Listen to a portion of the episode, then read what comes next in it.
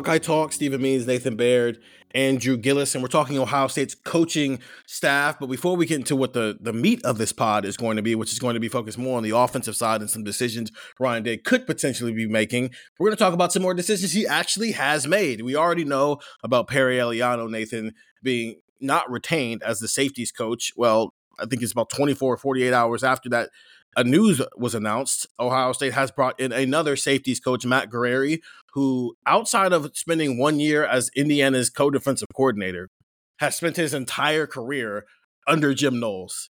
So, what do we make of a decision like this to bring Matt Guerrieri back? So Matt Guerrieri, uh, as you said, he, he came in as an analyst the first year that Knowles did. So Knowles and Ryan Day sort of collaborated on who they were bringing in with that staff, uh, his first staff.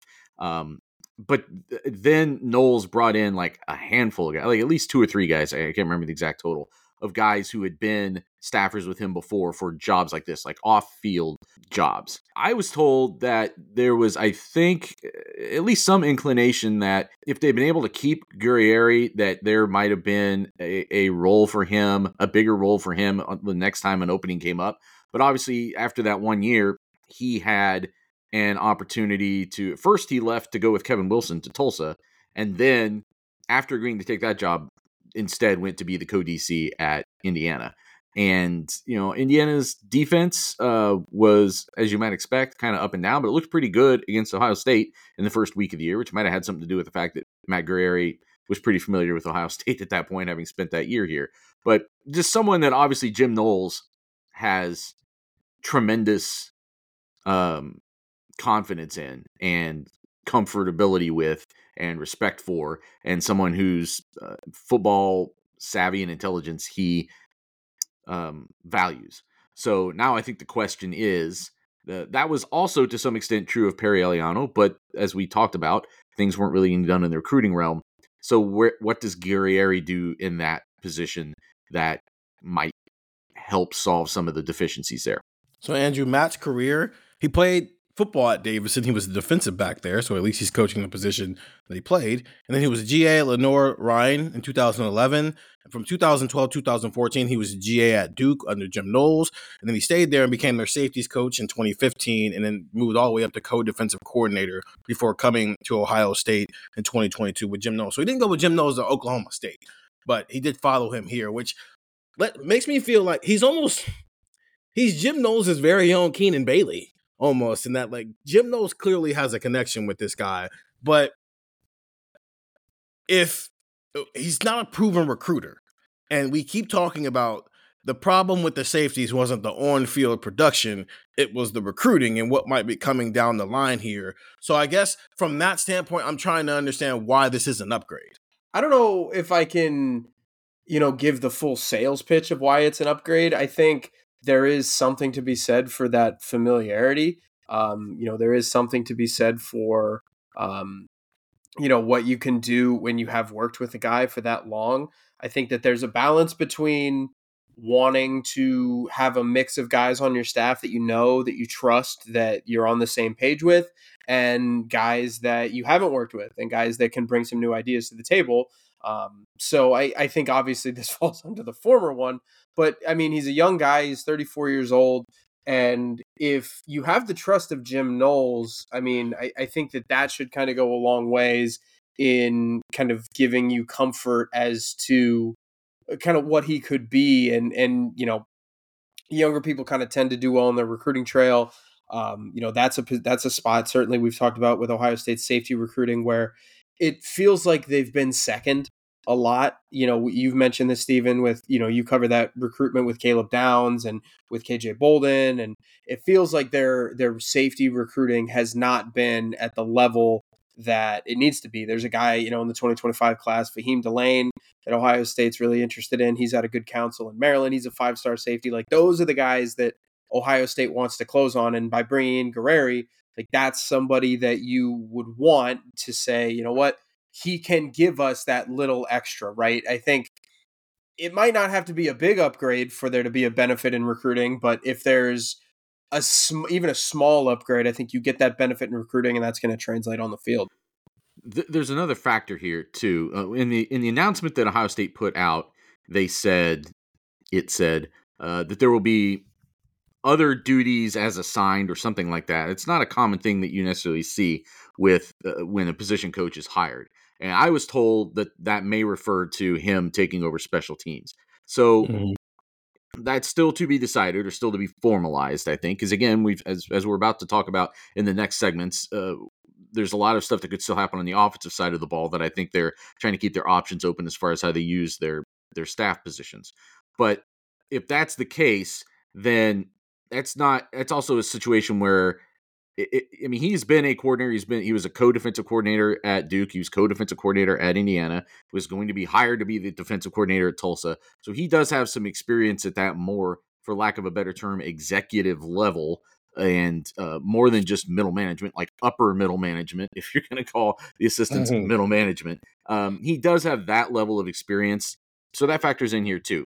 But that, that that doesn't necessarily answer the recruiting thing and i think that is i feel the same way about this that i would have felt about when tim walton came in in 2022 when um, justin Frye was coming in in 2022 like one of the reasons you're being hired is because cornerback recruiting has dipped and we're seeing the result on the field we haven't seen the result on the field yet for safeties but we think it might be coming they got some really good news, obviously, with Ransom coming back, and they've got some young guys who are entering their third year.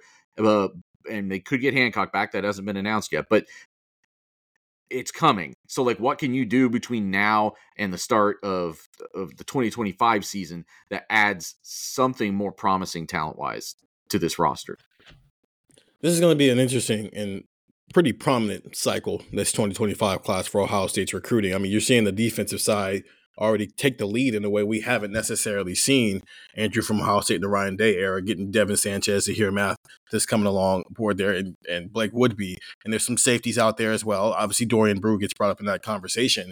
But when you look at every other, all the other pieces right now, defensive line, it, we'll see with linebacker, but it seems like the defensive recruiting is coming together. Now there's this big question mark at safety because you got rid of your assistant coach who maybe wasn't getting the job done, and now you're bringing an assistant coach who maybe hasn't proven as much either. How big of a deal is it that Matt Guerrieri maybe makes some waves on the recruiting trail very quickly here in the next six or seven months? Well, yeah, I mean, everybody else is kind of pulling their weight, right? You know, Zahir Mathis, you know, he committed on Wednesday. Uh, he's the four star player, number 37 overall in the class. Really, really intriguing defensive line prospect borderline five star defensive end that Ohio State's bringing in. They've already brought in a five star corner. They have another top 100 four star corner in Blake Woodby. Dorian Brew is a five star corner. He's making his announcement soon. That looks like you know it's trending well for Ohio State. So it's like you go you go down the line and it's like all right, you got a top 40 offensive or defensive lineman. You got the the cornerback room is just disgusting, and you know I, I, we'll see where where they go with linebacker. But safety's really the one where you're like, whoa, like they get they get safety and and now you're cooking with gas. And, and there's a couple of guys, uh, you know, Jaden Hudson out of California. Um, I mentioned Delane. Um, uh, I'm trying to think Messiah Delome. He's out of Virginia. Like there's there's a couple of guys that Ohio State's interested in, and like if you can bring in some of those guys to kind of either make up the gap or be on par with where the defensive line recruiting is at, where especially where the cornerback recruiting is at, you're going to have something really special on the defensive side of the ball. And when you just when you look at the recruiting rankings and you look at where Ohio State's class is right now in 2025, you mentioned it. It's led by the defense. How many times have, have you been able to say Ohio State's recruiting right now is led by the defense? They have a four star quarterback in uh, uh, Tavien St. Clair. He's on board. You have a four star receiver, Javen Boggs, who's 224. He's on board, but that's it. Those are the only two guys you have on on in in the 2025 class that are on the offensive side of the ball. So if you can get that safety recruiting kind of bumped up just a little bit, you know, if you cannot come in second for some of these guys, or if you can land a few more of these even 150 type players, 200 type players, the room is going to look a lot different in a year or two and the defense, the the dip that you might fear that's coming in 2025 and beyond, that might be overstated. Yeah, and I think the 2025 is is interesting because you got Malik Hartford. You know he's legit mm-hmm. after what you saw as a first. So you know he's going to be here for at least two more seasons. You know he's here 24, 25. Sonny Styles is coming into his third year, but he also came here young. I don't know that yep. there's like a great urgency that he probably has that he needs yeah. to jump after this next year. And we also don't know whether he's even going to be a safety at that point. So he's probably not worth maybe even mentioning in this category. But it's like they have guys, at least Hartford there to kind of anchor things. It's just that after that, it just leaves you no leeway right now. And they don't even have a lot of leeway for 24, even with Ransom coming back. Like there could be, like there, there may be just not not nothing proven, right? Like not a lot of proven depth. Mm-hmm. So I don't know if it's going to be that they make some kind of a, a huge splash with who they get, um, or if this is a thing where you just have to really be monitoring the transfer portal, and if the right guy comes available, you have to get him between now and, and the start of next uh, start of 2025 because as it just stands right now it's it's um there's there's not a lot there um because they're just going to be losing so much talent in the next two years next year. Now, I, I will say the one benefit of the Guerrieri hire in terms of familiarity, especially since he was only gone for 10 months, is a lot of the targets that Ohio State had in that 25 class a year ago still exist when he was still here. So it's it's almost like, hey, I'm just back over here now while also being in charge of the room. While also I mean he's it's a safety driven defense of and the coordinator who the mastermind behind it, he's worked for for a long time. So it's it's not going to be a, a, a long learning process in that situation. You brought up the fact that some of his other duties potentially could be running the special teams, Nathan. That does mean Parker Fleming has officially been fired by Ryan Day. He, there is a difference between in, in, the semantics part of this. There's firing and then there's not being retained. Not being retained just means your contract ended and they're not renewing your contract. Getting fired means they're actually terminating a contract that is still live right now. And there's I don't I mean I don't know how much more we can say about the Parker Fleming part of this, but when you add Parker Fleming's out, Matt Guerrieri is in, and I know people are wondering this question, so this is what I actually want to ask you. What does this mean for James Laurinaitis in 2024 and what his potential role could be on the staff? So I've been trying to ascertain that because our all along we had sort of assumed that that position, those changes could just go hand in hand. Here's a situation with grad assistants. The NCAA passed a rule, amended a rule going into, I think it was about this time last year, that used to be you can only do two years as a grad assistant. Now you can do three. I think they also changed how much you can compensate grad assistants. James Laurinaitis makes, uh, I think, around 140000 at least he did last year. So, you know, he, he's doing okay in terms of it's not a thing where you have to come here and eat ramen or whatever. Not that he would have to anyway. I think he did all right in that long NFL career of his. So all this is to say Ohio State, I don't believe, based on the people I've talked to, does not have to promote him this year in order to keep him on staff. It can keep him on staff as a GA. The the downside of that is he can't go out and recruit. He, he's he's latched to Columbus when he when you do that. So there it's just one of those things that I think there's still some moving parts. If they're bringing this offensive uh, coordinator in who's then going to maybe make some changes on the offensive side of the ball or at least has that freedom I think they're waiting to see how they're going to necessarily use all of these positions. But I I do believe that special teams position will be used for someone on defense. Yes, it makes a lot of sense to just promote Laurinaitis to the linebackers coach and let him go do that. There is also some wisdom, I think, in potentially bringing in because you've already got him there doing all the things except the off-field recruiting except the on the road recruiting. Does it make sense to bring in a successor to Larry Johnson now to help insulate against the negative recruiting that's going on. I, I, think that could be a good use of that position. Maybe they could use Laurinaitis there. You know, your your defensive line and linebackers coach. I don't know what his if his background lends to that. I know that there are guys who have experience with both. When Al Washington was here as a linebackers coach, he was fired and then went to Notre Dame to become the defensive line coach. Like there's guys who have done both of those things. So maybe they could find someone out there who would be assistant defensive line and linebackers coach. I don't. I'm, I'm sort of speculating right now, but I think that that potential is still out there that they would use that position that way with still the intent of eventually promoting Laurinaitis. It's just that it it deprives you of, of a year of having him out on the road. But frankly, when they didn't do this, if they were going to do that, If they were going to promote him after firing Parker Fleming, they should have done it before or right at the end of the season when they could have been out he could have been out helping recruiting. When they didn't do that, it did make me wonder is this in the cards for 2024 mm-hmm. or is this something where they're going to try to get by with him as a grad assistant um, helping the linebackers also doing you know um, just remote recruiting which he is involved mm-hmm. in and has made an impact with um, that's the only impact he's made as a college coach is with remote recruiting but he did well at notre dame and he's done well here from from everything we've heard has made an impact there so keep him in that role and use that position somewhere else on the defense possibly as just setting yourself up for the future. I think that is still on the table. I'm not saying that they won't promote him because maybe they would decide at the end of the day to do that. I just think from what I've been told that there there have been some some different ways to look at this and I think they're just trying to come down on the one that makes the most sense.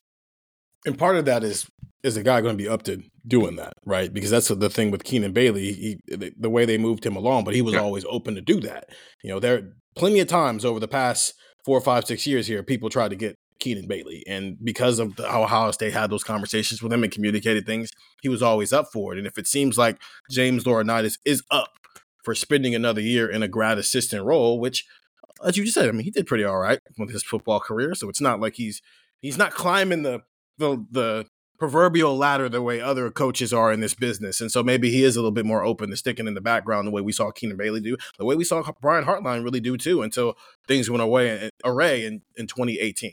So that's the latest news. That's the defensive side. Once again, Ryan Day's made a couple of defensive coaching staff decisions early here in January. First, not retaining Perry Eliano, then hiring Matt Guerrieri back, who was a, a, grad assistant two years ago under Jim Jim Knowles in this defense, and also letting go of Parker Fleming. We're going to take a quick break here, and then we're going to get into the other side, which is a little bit more hypothetical right now because while there are reports out there about what Ryan Day could potentially do with his offensive coaching staff, nothing has been set in stone yet. But we'll get into more of that when we come back here on Buckeye Talk. Hey, what's up, guys? Quick disclaimer before we get into the rest of this pod here. We actually recorded this second part before the news about Matt Guerrieri and Parker Fleming came out. So just in case any of it sounds a little dated, it shouldn't because it's mostly going to be about the offensive coaching staff and Ryan Day's plans there. But just in case we say some things on the lines of, hey, this could happen with the defensive staff, or this could happen, or hey, we're still waiting on this. It happened already. It's just it didn't happen when we were recording this pod. So this is your disclaimer.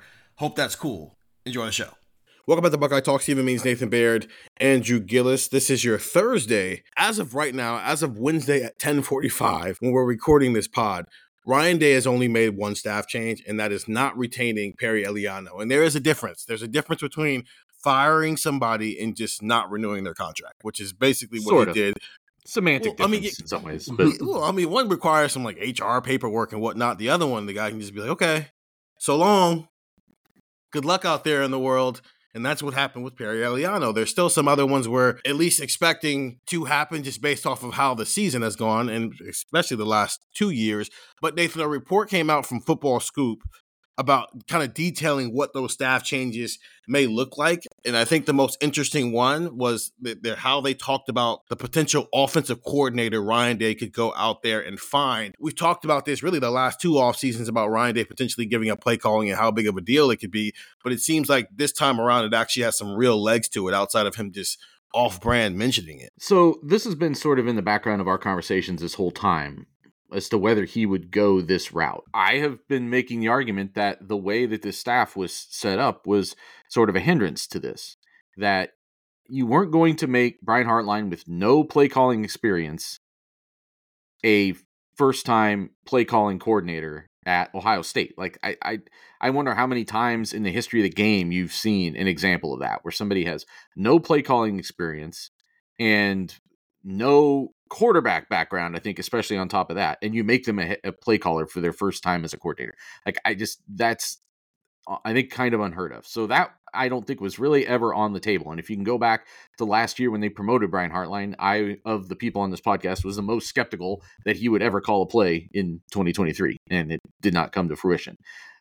On top of that, you had a situation where you had a quarterbacks coach who was so inexperienced and also had never been a play caller that you could not give those duties to him. And if you look across college football, you will see that those positions are often very closely tied together. It's why Ryan Day came to Ohio State, was in that position. It's why, you know, Mike Yurcich, when he left Ohio State as quarterbacks coach, when he was only the quarterbacks coach, went to go be a quarterbacks coach who called plays other places. Like it's just a it's a position that's very closely tied.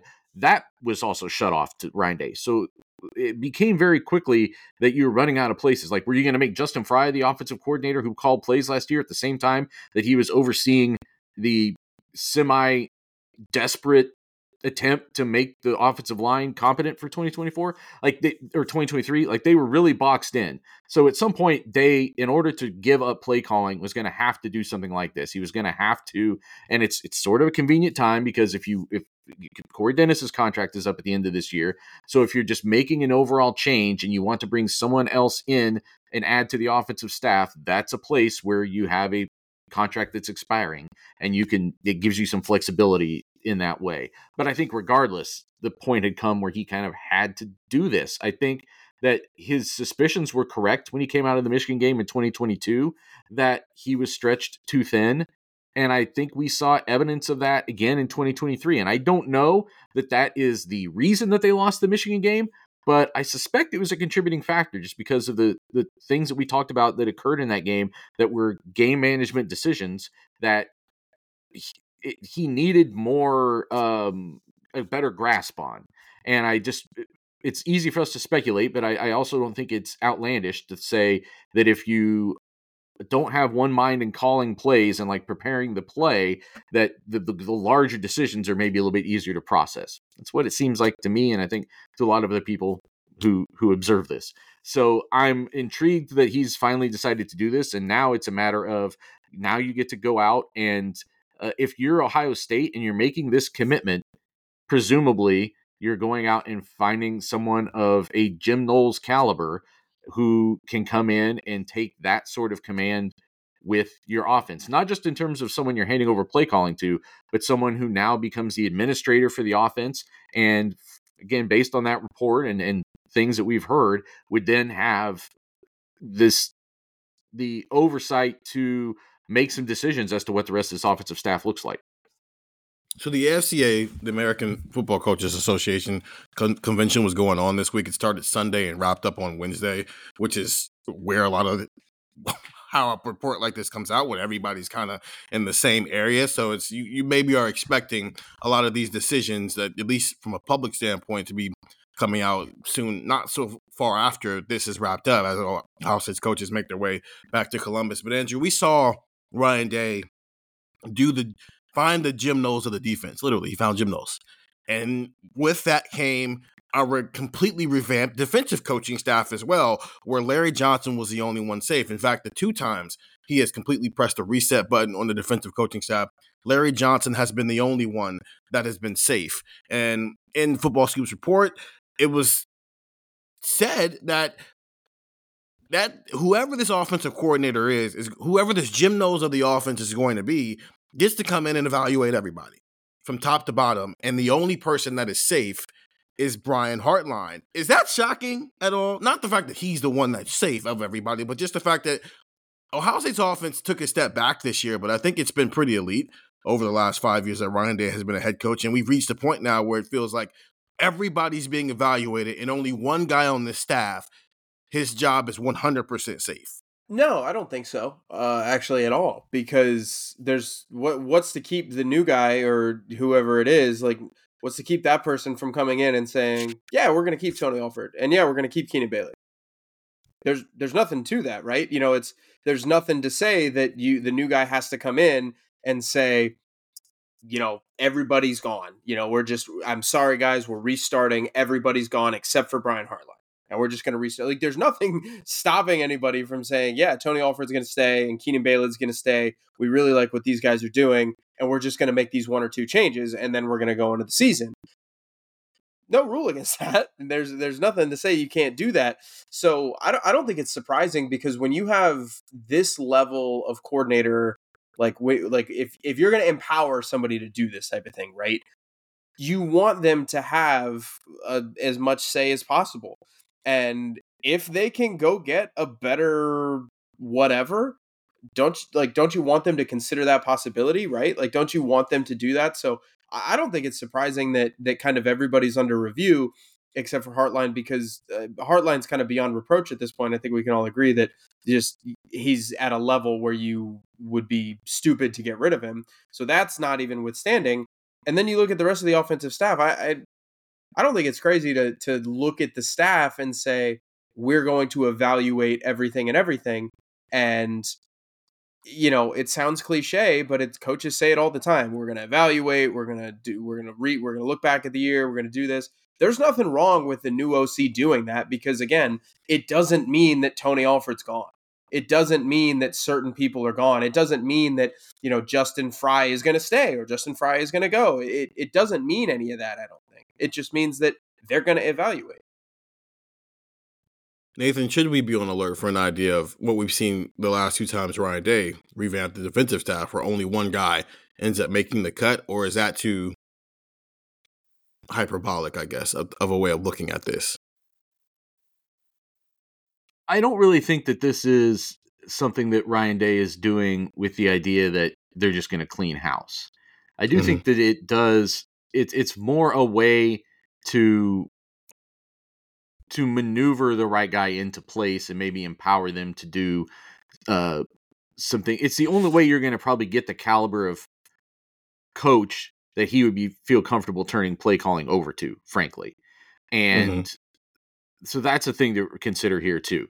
Um, I would be surprised if uh, if out of their assessment they decided that Keenan Bailey was going to be just a one year coach here. Like they they've invested mm-hmm. a lot in him and and and brought him along to become what he is now and just getting started. But they know they have designs on him really continuing to grow in this industry and, and becoming a a an important coach down the line. I think they see special things in him, and I would be shocked if they bailed out of that after just one year um, especially because he also makes some sense as the person who might take over special teams if they decide to end up making that move.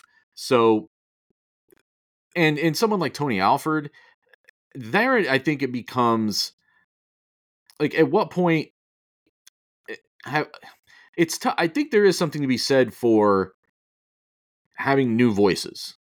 And there are some mm-hmm. voices who've been on this staff for a long time now and that can be a positive thing that continuity and you know tony alford has helped develop some really good running backs here from ezekiel elliott and um, TreVeyon henderson and uh, there's there have been successes there so you can't overlook that. And you know he has a voice in the formation of the running game and, and that, that part of the game plan and stuff but that's the only thing that I, I consider there. He's also someone who i think is has made no bones about the fact he also wants to be a head coach and is looking for that opportunity when it comes along too. I think this is more a, a fact of um, a, a, way to just get a new voice in here and you know imp- I think I really do think a big part of it is you're not bringing in someone this is this is someone who would be in order to get the caliber of coach that you want to get for this position you're probably going to have to make a concession, eh, eh, not a concession like this, but you're going to have to give them this sort of of power. And like when Jim Knowles mm-hmm. came in, I don't think that Jim Knowles came in and just handpicked everybody he wanted.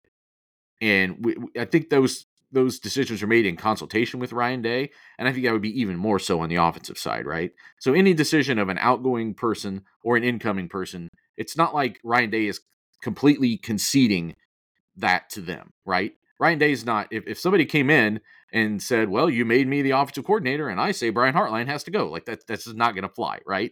Like it, it, there is going to have to. There, there's Ryan Day is still the guy in charge here. It's just a matter of putting another level of oversight into the the process. I think that's what this is more about. And if you want to get a Jim Knowles of the offense, which is like we've, if you want to get a head coach of the defense of the offense, this is weird terminology that we've been spiraling towards here for a couple of years. That you're going to have to give them this sort of power. The the names that you've heard um, rumored out there that could potentially be in line for something like this, um, we would take they wouldn't be coming here just to call plays. I think they would be coming here to have this sort of administrative role. We've got the head coach of the team in Ryan Day. We've got the head coach of the defense in Jim Knowles, head coach of uh, personnel and Mark Pantoni, head coach of strength and conditioning and Mick Marotti, head coach of the media and Jerry Emig. As a head coach for everything.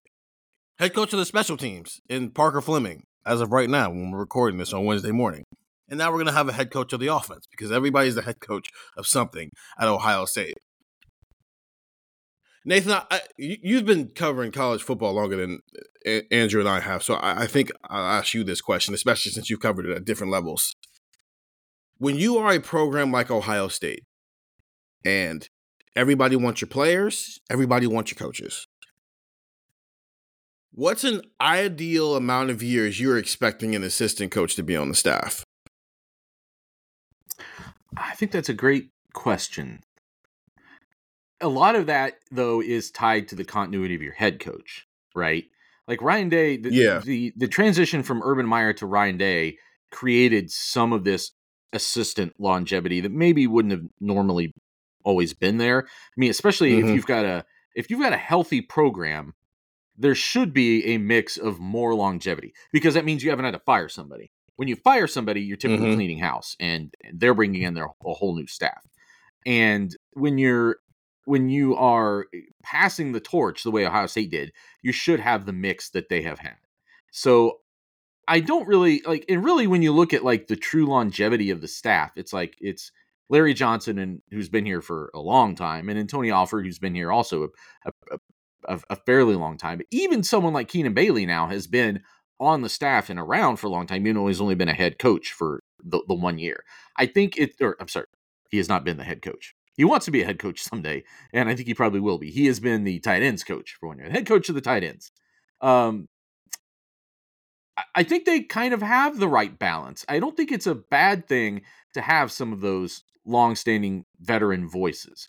I just think that you and when you're hiring guys in, I think it's probably important to still get a mix of younger guys and older guys. Like they just did this. Like Tim Walton has been around a long time, done a lot of things, had a very extensive background, and they still bring him in. He's only been here a couple years, but obviously a, a long time veteran coach. But at the same time, you see something in someone like Keenan Bailey that you think is special, you promote them and get them a foot in the door in a in the a room like the tight ends room. I mean, there's a lot of coaches. Go back and look at Ryan Day. He wasn't even always a quarterbacks coach.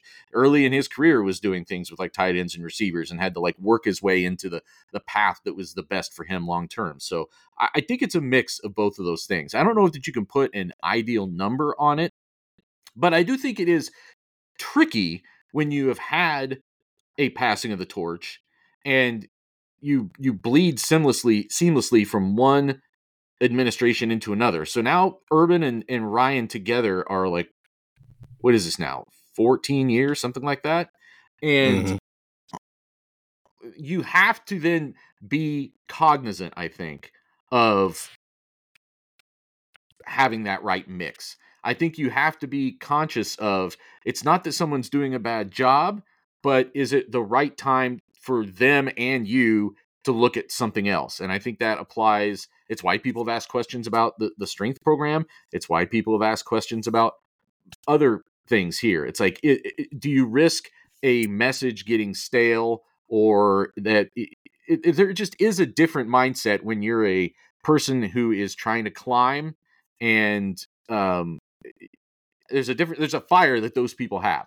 I think you want to have that that young up and comer fire at times. Get the best of those young minds that are out there and the, the, the best like long-term potential coaches people you know may only be here for a few years because they are going to get a better opportunity. They are going to be pulled away to be a coordinator or a head coach somewhere. And then but having the veteran guys i think also is important too. And i think we saw this past year how much ryan day probably missed kevin wilson.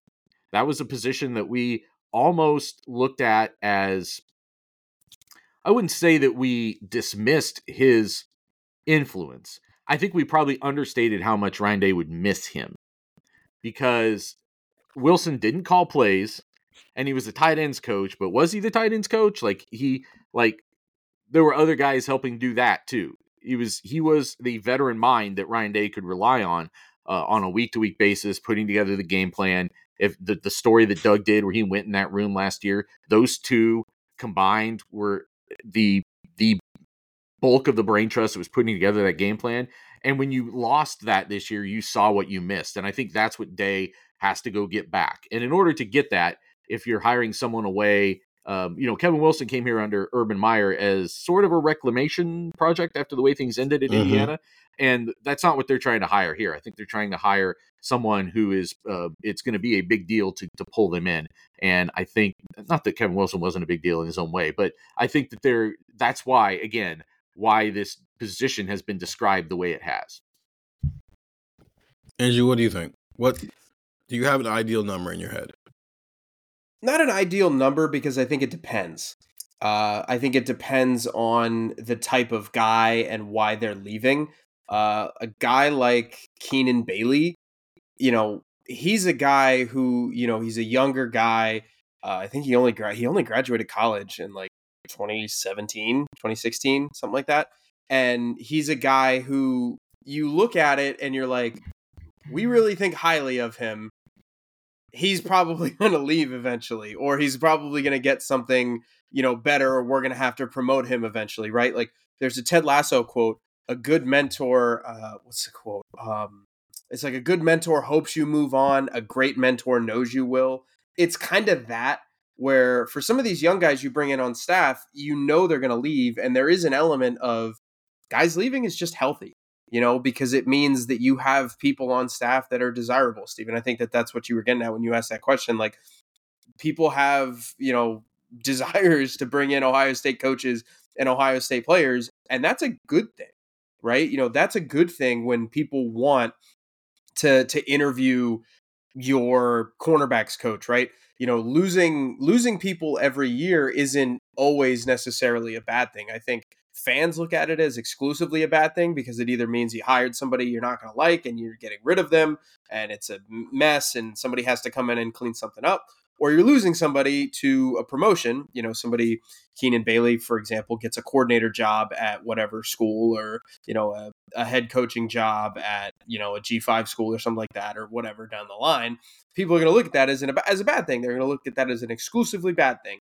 And that doesn't mean a bad thing for what Ohio State's doing. So I think it depends because there are guys like Keenan, and then you have guys like Jim Knowles and Larry Johnson who are a little bit older who you can maybe make the case they're a little more settled down. You know, they've been coaching for decades.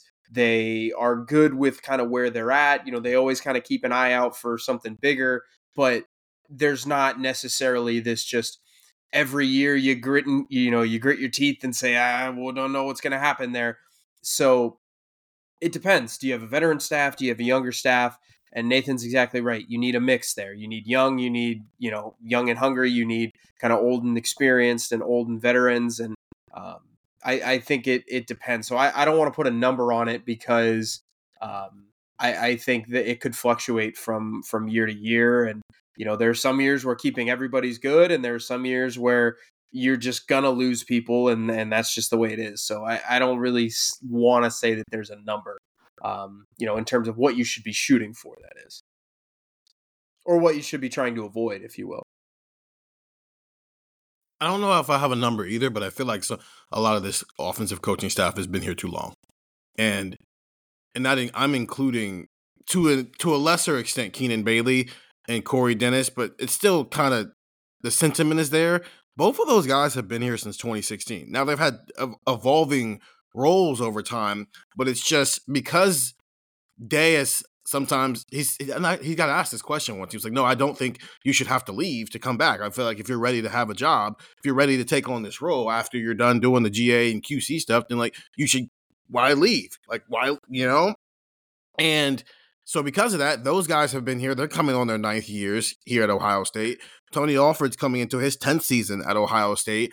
Larry Johnson, and I know we're talking offensive staff, but I'm just listing off people. Larry Johnson's he's entering his 11th year at Ohio State. Mick Marotti and Mark Pantoni, I mean, they're more of the foundation of Ohio State's football program in the modern day than anybody else. Even Urban Meyer, they got here with Urban Meyer in two, 2012. It's now 2024, and they're both still here. And at least right now, it doesn't feel like either one of those guys are going anywhere, especially Mark Pantoni. I mean, they just keep giving him new responsibilities every single day as college football continues to change.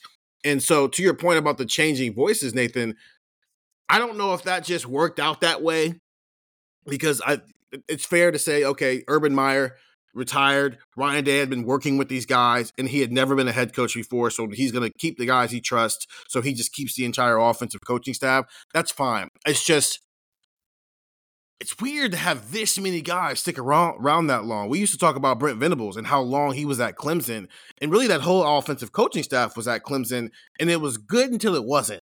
And then they never really lit that fire again. And I am just wondering at some point, does does the message kind of get watered down because it's not as there's no new voices, there's no fresh voices in the room. And I'm just wondering if Ryan Day is having that conversation in his head this offseason of like, Maybe it just got stagnant.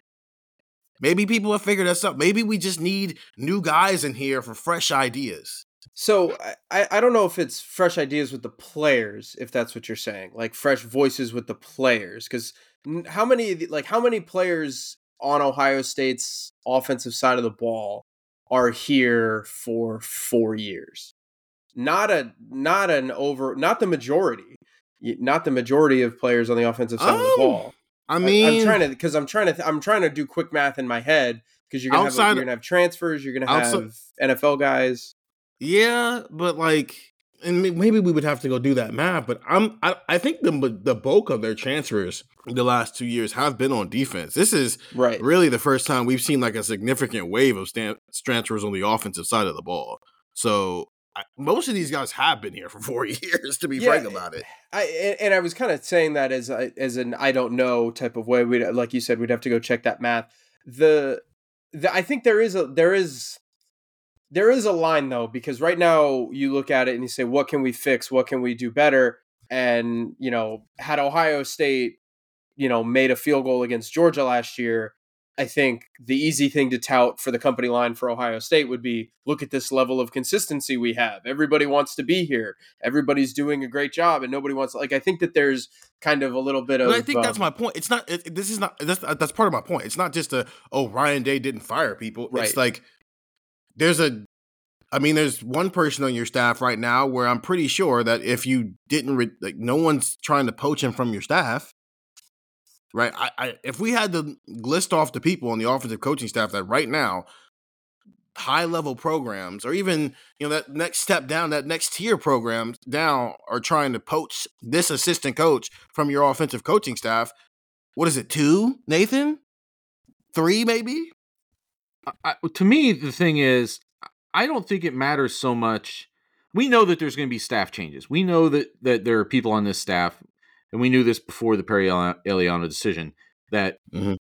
we're on the staff this year that won't be on the staff next year. It's just a matter of when they make the decision and, and how they configure some of those things. To me, the bigger question is who do you then replace them with? And that's where I think Ryan Day has sometimes run into some issues. And I think he has mm-hmm. relied too much on the quality control side of things and, and promoting mm-hmm. the GAs. Now, if it works with Keenan Bailey, and and I think they talked about Keenan Bailey in a different way than they talked about even some of the other people they've promoted. But it's like worked to some degree with Corey Dennis. I don't think people necessarily think Corey Dennis has done a bad job. I think it is a question of is that position being used in the best way to make Ohio State football as good as it could be? And I think that's a fair yeah. question to ask. And I, it has not worked with Parker Fleming. So the other two times you've done it, it hasn't worked. And then when you start talking about promoting James Laurinaitis, which we also think is potentially a foregone conclusion, well, that's a different thing. That's not just a dude who worked his way up the coaching ranks, right? I mean, he was an All American here. He was a great NFL player. Uh, this is a different animal. You know altogether. what? You know what helps the James Laurinaitis thing? In all seriousness, Brian Hartline and Tim Walton both also being former Ohio State players who are kicking butt right now. Like that helps. Yeah, it's not it's not that they haven't had you know former players that probably haven't worked out, but yeah, I mean, yeah. It, it, I, I like to make these more on an individual basis, but in in in the case of these promoting from within, it's been kind of rough. And again, Brian Hartline was in that case, you're right. Like this, Laurinaitis getting promoted would be much more like when Brian Hartline was promoted.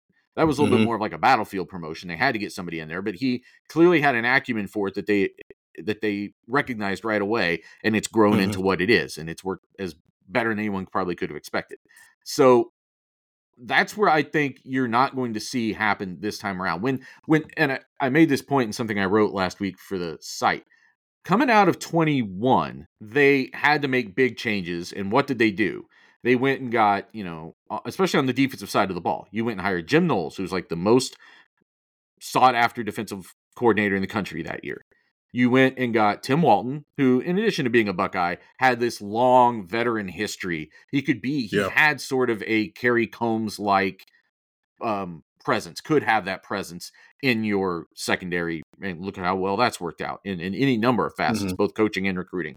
And then you went and got Perry Eliano, who, while being relatively new to the Power Five level, and it not working out completely as we saw two years later was still someone who was kind of one of the hot names out there right? Like he just had that success at cincinnati. There was a reason to think you were catching someone at the right time and could bring an important element to your team but still a veteran guy a guy who had really paid his dues and come up. When they've made these other promotions it's tended to be in like um the, the good times. Like Mike Mike Yurcich leaves after 2019 and that's when you promote Corey Dennis and Parker Fleming, I think, got maybe promoted after 2020 into 2021. Like, I feel like when it's been when the times are good, it feels like it's easier. Mm. Even after last season, even mm. after last season, it was easier to promote Keenan Bailey. But they had been looking for a long time to get him into a, a position coach. They had almost, I think, basically promised him, like, "Hey, pass up these other jobs, and the first one that we can give you, we're going to give you." So, um, th- there's something to be said there. Like, this is not a this is, does not qualify as one of the good times years, even though I think some of the the fire and brimstone has been a little bit overstated as we've talked about on this pod, and they've obviously made some some good acquisitions here in the last week or so that are going to put them in a good position for 24. But this is not this does not count as the good times. This counts as the times when you have to go out and make some serious hires. And uh, that's where I think you're going to see them go, where you see Ryan Day go with the kind of guys he brings in at, at really every level. Now, Laurinaitis will be maybe the, the, the departure from that, but but Laurinaitis isn't also someone you're saying, um, well, let's see how this works out. Like we think you're ready. Mm-hmm. Well, uh, we you know we we think this could work. Um, no, it, it, Laurinaitis is someone who other people would hire him. Other people would hire him as their linebackers coach yesterday if they could. So that's he's a little bit of a different animal. But for these anybody else that any other position that's open, I think you're going to see them hire someone of uh, a, a, a fairly proven level. Let's take a break real quick because I think you just hit on something, and it's going to lead us into the other part of this conversation that's important. That's Ryan Day's growth as a head coach. Uh, so let's let's take a break real quick. We'll be back here on Buckeye Talk after this break. Get the text 614-350-3315 as these coaches coaching decisions are being made, as recruits are committing, as guys are transferring and going to other schools, as anything is happening in life in terms of Ohio State football, we are texting it first 614 350 3315, two week free trial, 399 after that. Nathan, you just said something that was really interesting, and I don't think I've ever thought about it like that. When Ryan Day has had to make decisions where it's like, yo, you need to fix this, or it's like, what is what are we doing here? I think he's hit some home runs, right? I mean, his first initial coaching staff is Jeff Hafley's a home run. He got a head coaching job nine months after he got the job. Uh, bringing Kerry Combs back, not so much a home run, but bringing in t- quickly fixing that problem. Because I, the problem is that maybe he would have fixed it after 2020 had it been a normal year and not a COVID year where you only played eight games and you kind of Justin Fields, Chris Olave, Garrett Wilson your way to the national championship game. But he quickly fixed that issue, brought in Jim Knowles, brought in Tim Walton, brought in Perry Eliano, brought in Al Washington, who at least for the first two years was pretty quality before he actually had to start developing young players. And it, it just wasn't clicking that way. But then you bring in James Laurinaitis, all those decisions right there. But in good times, when he's had to make decisions, comfortable, a comfortable environment has created a, him making comfortable decisions. Promoting Corey Dennis was comfortable. Going to get Kerry Combs was comfortable. You know, going Keenan Bailey, even to some extent, even if it's probably smart comfortable, it's still comfortable. When he has had to get outside himself, I think that's when he's shown growth as a head coach. And I, I think I said this on a pod last week, but I have to keep reminding himself he's coming off his fifth year being a head coach, which means that decisions that you would probably make at the he's make he's learning to make the decisions you would usually learn at like Bowling Green or at the step at the school who's the tier right under national championship or bust, but he's having to make these here. So it's a little bit more drastic and it's louder when he makes his mistakes versus when Urban Meyer was making his mistakes or Nick Saban or anybody else was making their mistakes. But Andrew, I'll bring you in, in on this as well. What does a decision like this tell us about Ryan Day and his growth as a head coach? In that he's clearly getting outside of his comfort zone and trying to go go find an offensive coordinator and potentially an offensive coordinator, which means that there might be some other revamps on this coaching staff where you might not be all that comfortable with some of the people on the staff because you don't know them as well as the people who are currently in your building. Well, I think what I think what it would say is that you you're you're kind of evolving into this model that I know a lot of people cringe at, but you just hear the phrase like CEO head coach. Like I think that that's kind of where the evolution would be because like I mean let's call it what it is. This ain't college football from 25 years ago where it's just you can coach ball and then you're done. Like Uh, that and you know Stephen and I are MAC guys. I don't know, you know, Stephen and I can talk about this. That's why people love the MAC because it's just coach and ball. But when you get to this level, there's so much more that goes into it. There's transfer portal, there's NIL, there's high level recruiting is just crazy. And like, think about the way that we looked at Ryan Day on National Signing Day when Jeremiah Smith signs and or at least commits and he like pretends to collapse and we kind of joke like was he really pretending or was that kind of serious? Like there are things that you can turn your attention to now if you don't have all of these extra responsibilities and i think that that has got to be the next evolution of you mentioned it's uncomfortable. Well you're going to have to be comfortable with giving things to other people to do and letting people do other things. I think that that is kind of the next frontier right of making sure that you know you can hand something off to somebody and let it go. You know, you hand the kid to the daycare teacher, the preschool teacher, the kindergarten teacher, and trust that they're going to do their job because you can't do it all day, right? You have to let other people kind of do their jobs and do what they can do best. And then that allows Ryan Day, I don't know if you know this, Ohio State's going to have a new athletic director it allows Ryan Day to, to talk about NIL. It allows him to focus on NIL and focus on recruiting and focus on things that, you know, are big school like or big term like that. And like Nathan brought this up with the Ohio State Michigan game. Ryan Day doesn't have to worry about the play calling and the uh, you know that the fourth down play where you you know you run the clock down and then you kick the field goal. You can have situations like that on a on a small micro level just kind of ready to go. You can focus on different things on game days. And then kind of on the macro level you can focus on NIL you can lean on boosters. You can talk to recruits. You can do all of these different things that if you have to put together a game plan every week to beat Penn State and then Nebraska and then Oregon and then Iowa, you you don't have as much time for. So I think that that's the next evolution, being comfortable, like you were saying, Stephen, of being uncomfortable and giving things up that just makes sense.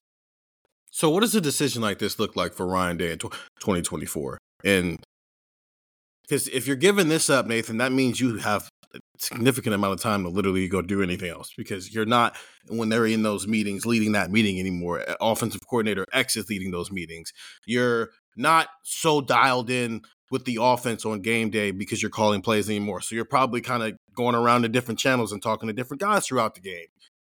Where what's the tangible thing where we're going to notice, oh, this is better because Ryan Day gave up play calling and gave up just being basically the overseer of the offense most of the time. Yeah, I mean, well, I guess the first thing is we'll see if it actually comes to fruition. He talked about this last year. I mean, we were having go back and listen to pods from this time last year. We were talking about it, and he was definitely putting it out there. And um, the assumption was out there that because they're promoting Ryan, Brian Hartline to offensive coordinator, they're just passing that right along to him, and it that didn't happen. I don't think that's a surprise. And now it's a matter of yes, he's saying this. Yes, they're going to hire this person. It sounds like, and it's going to be someone of of uh, that has a significant background, maybe even a head coaching background. But does he? Uh, so then what does he do with it? I think that's the, the main question here. It's sort of like the same thing about, okay, now you have an open position. You've gotten rid of a, a, a, person who wasn't getting you the most out of that position on the staff. Now, what do you do with it? And it'll be kind of the same thing. Now you've given yourself this flexibility. What do you do with it? I think Ryan Day will and should still be involved in the offensive game planning each week. I do think there is a benefit to turning over the ultimate play calling to someone else. And if if Ryan Day is on that headset too, if it's a critical position, if it's fourth and one and the Michigan game is tied with four minutes left, and you're at the Michigan 39 yard line, actually fourth and one's not a good example. You definitely go for that.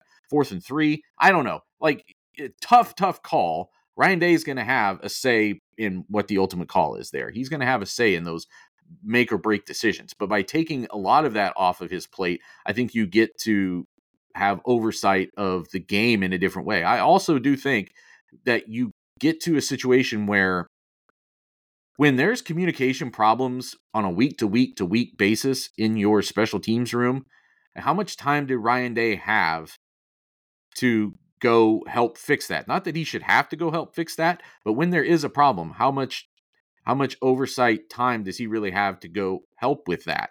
And is was that a contributing factor into why special teams was a problem here these last couple of years? Even though you had a coordinator overseeing it, uh, as the head coach, it kind of falls back to you to fix some of those things. We shouldn't have been still talking about communication problems into the second half of this season after you saw it be a problem at the end of last season. So again, it it keeps coming back to like what is he going to do with it? How much is he really going to embrace the idea of being the CEO? Because I think that is the true the true sign of how far he's come.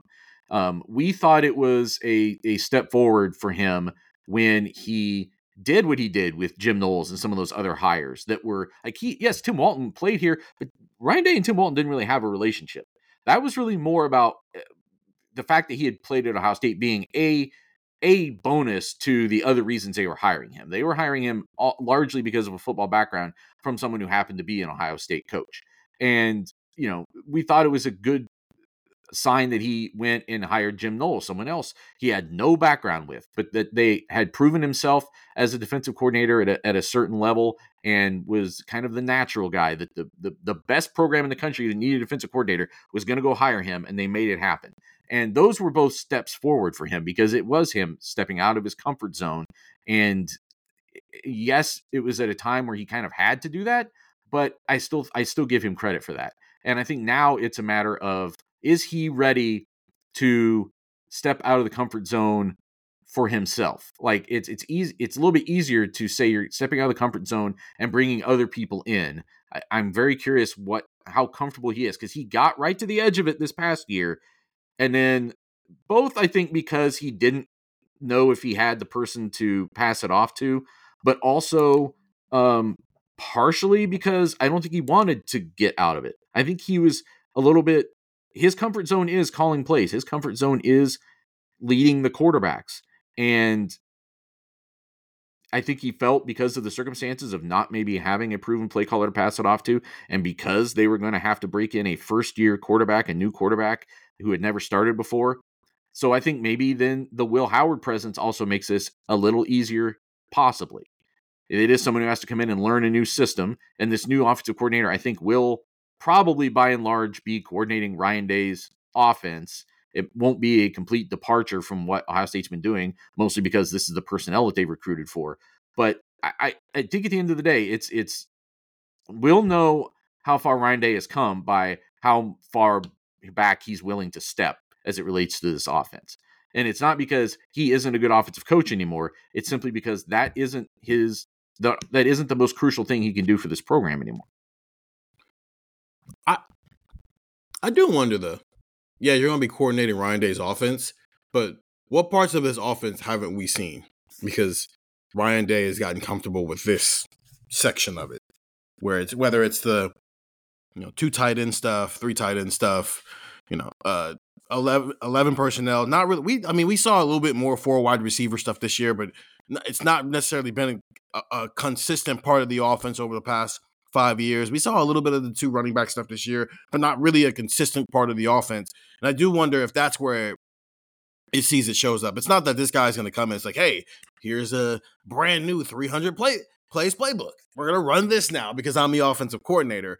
But because your head coach is still an offensive coach and has a vision and a plan there. But I do wonder if we start seeing different sections of this offense that they've practiced time and time again, but never felt comfortable running on game day. And uh, to your point, I think the Will Howard part of this helps. Last thing I want to touch on here, as Ryan Day potentially revamps this coaching staff for the first time since he took over as head coach. And amongst those changes could be bringing in an offensive coordinator, which means he could actually be giving up play calling for the first time since he get, became Ohio State's head coach in 2019. That'll wrap up this pod. Friday pod's going to be a rapid fire just to get us through the week. And then Monday, we're going to see where we were wrong we spend a lot of time during the season talking about how the coaching staff did, did things wrong. Well, it's time to look at how we did some things wrong. We're going to look back on all those market down Mondays and see what we got right and what we got wrong. Get the text 614 350 3315. Two week free trial, 399 after that, with all news, analysis, surveys, rapid fire, anything you want. Sign up for the text 614 350 3315. For Nathan Baird and for Andrew Gillis, I'm Stephen Means, and that was Buckeye Talk.